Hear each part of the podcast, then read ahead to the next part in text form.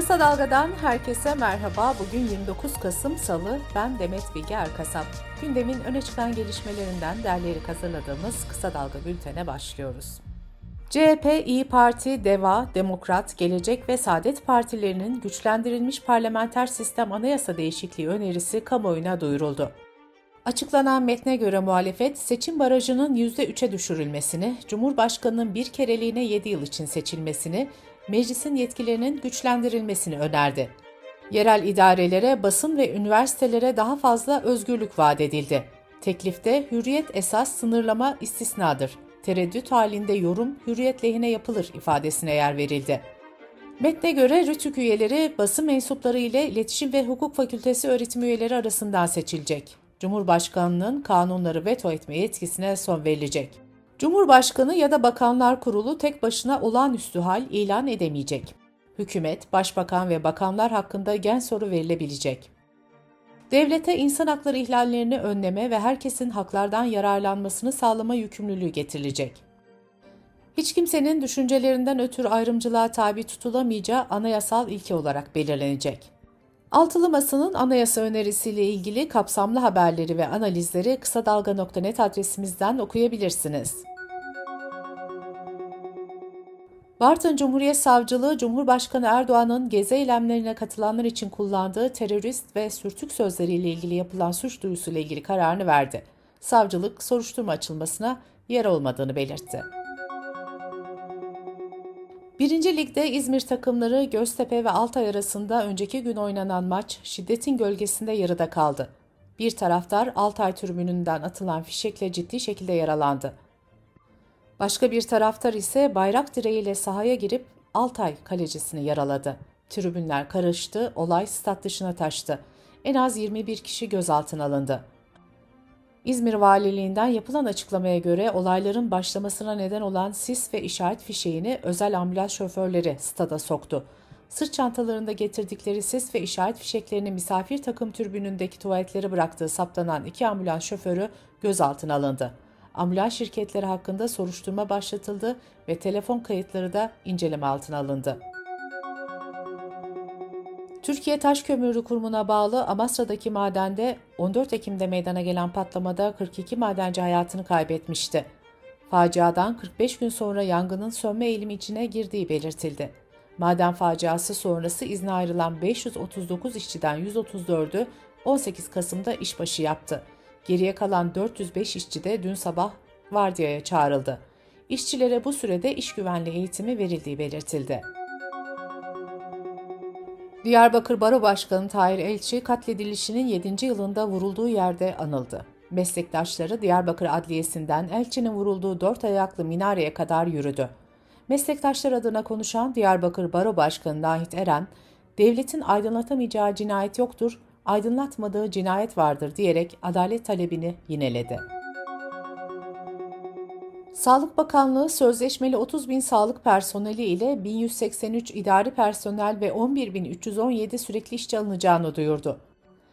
Adaylar sürekli işçi kadrosu için İŞKUR üzerinden 2 Aralık'a kadar, sözleşmeli personel de ÖSYM üzerinden 30 Kasım-5 Aralık arasında başvuru yapabilecek. Konya Büyükşehir Belediyesi'ne ait barınakta bir köpeğin öldürülmesinden sonra sahipsiz hayvanların sağlıklı barınma hakları bir kez daha gündem oldu. Kuşadası Belediyesi ise yeni bir uygulamaya imza attı. Belediye, sokak hayvanlarına tedavi, aşı, kısırlaştırma ve sahiplendirme hizmetleri verdiği rehabilitasyon merkezini 7 gün 24 saat canlı olarak izleyebilme olanağı sundu. Sosyal medyadan birçok kişi bu uygulamaya destek verirken diğer belediyelerden de barınaklardaki kameraları açmasını istedi. Kısa Dalga Bülten'de sırada ekonomi haberleri var. Ayakta ve yatarak tedaviyi kapsayan özel sağlık sigortası bir yılda 3 katına çıktı. Sözcü gazetesinin haberine göre sağlık sektörü primleri 3 ila 4 kata kadar arttı. Geçen yıl 16.000 lira fiyatla yapılan ayakta ve yatarak sağlık sigortası için bu yıl 50.000 lirayı bulan faturalar çıkarılıyor.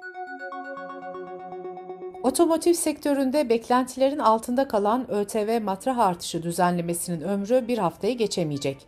Kurdaki yükseliş ve üretim maliyetlerindeki artış 1 Aralık'ta otomobil fiyatlarında yeni zamları beraberinde getirecek. Gelen yeni zamlarla birlikte birçok modelde yeniden bir üst dilime çıkacak. Nasıl Bir Ekonomi gazetesinden Aysel Yücel imzalı habere göre Ocak ayına kadar zamlar %15'i bulabilir. Markalarda şimdi yeni düzenleme bekliyor. Haftada 4 gün çalışma uygulaması ile ilgili en kapsamlı pilot uygulamaya ev sahipliği yapan İngiltere'de uygulama büyük başarı sağlarken binlerce çalışanı bulunan 100 şirket sistemi kalıcı hale getirme kararı aldı.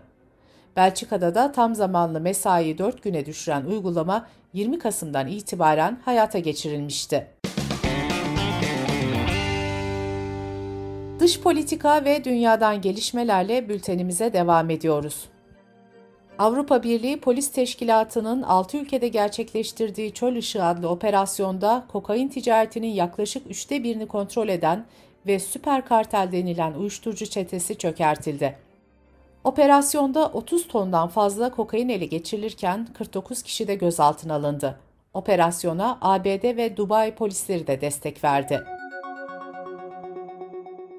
Çin'de 3. yılına giren Covid pandemisine yönelik sert önlemlere karşı protestocular sokaklara döküldü. Son dönemde vakaların artışıyla birlikte önlemler daha da sıkılaştırıldı. Sosyal medyaya zorla test yaptırılan insanların görüntüleri düşmeye başladı. Eylemciler, Komünist Parti lideri ve devlet başkanı Xi Jinping'in istifasını talep eden sloganlar attı. BBC'de yer alan bir makalede muhalif eylemler Çin'de çok da sıra dışı değil ama bu kez farklı yorumu yapıldı. ABD merkezli askeri bir analiz sitesinde yer alan bir makalede ABD ordusunda aşırı kilolu acemi er sayısının giderek arttığı belirtildi. Söz konusu yazıda ABD ordusunun acemi erleri ağırlık standartlarına uygun hale getirmek amacıyla ön eğitim kursları açmayı planladığı ifade edildi. İran Futbol Federasyonu, ABD futbol milli takımının sosyal medya paylaşımlarında İran bayrağındaki İslam Cumhuriyeti ambleminin kullanılmaması nedeniyle FIFA'ya şikayette bulundu. ABD'nin Dünya Kupası'ndan atılması istendi. ABD takımı bir Twitter gönderisinde İslam Cumhuriyeti amblemi olmayan, üzerinde oynanmış bir İran ulusal bayrağı içeren grafik yayınlamıştı. ABD Futbol Federasyonu ise İran'da temel insan hakları için savaşan kadınlara destek vermek için 24 saatlik bir görüntü yayınlandığını bildirdi. CNN'e açıklama yapan federasyon yetkilileri söz konusu görselin tek seferlik bir paylaşım olduğunu belirtti.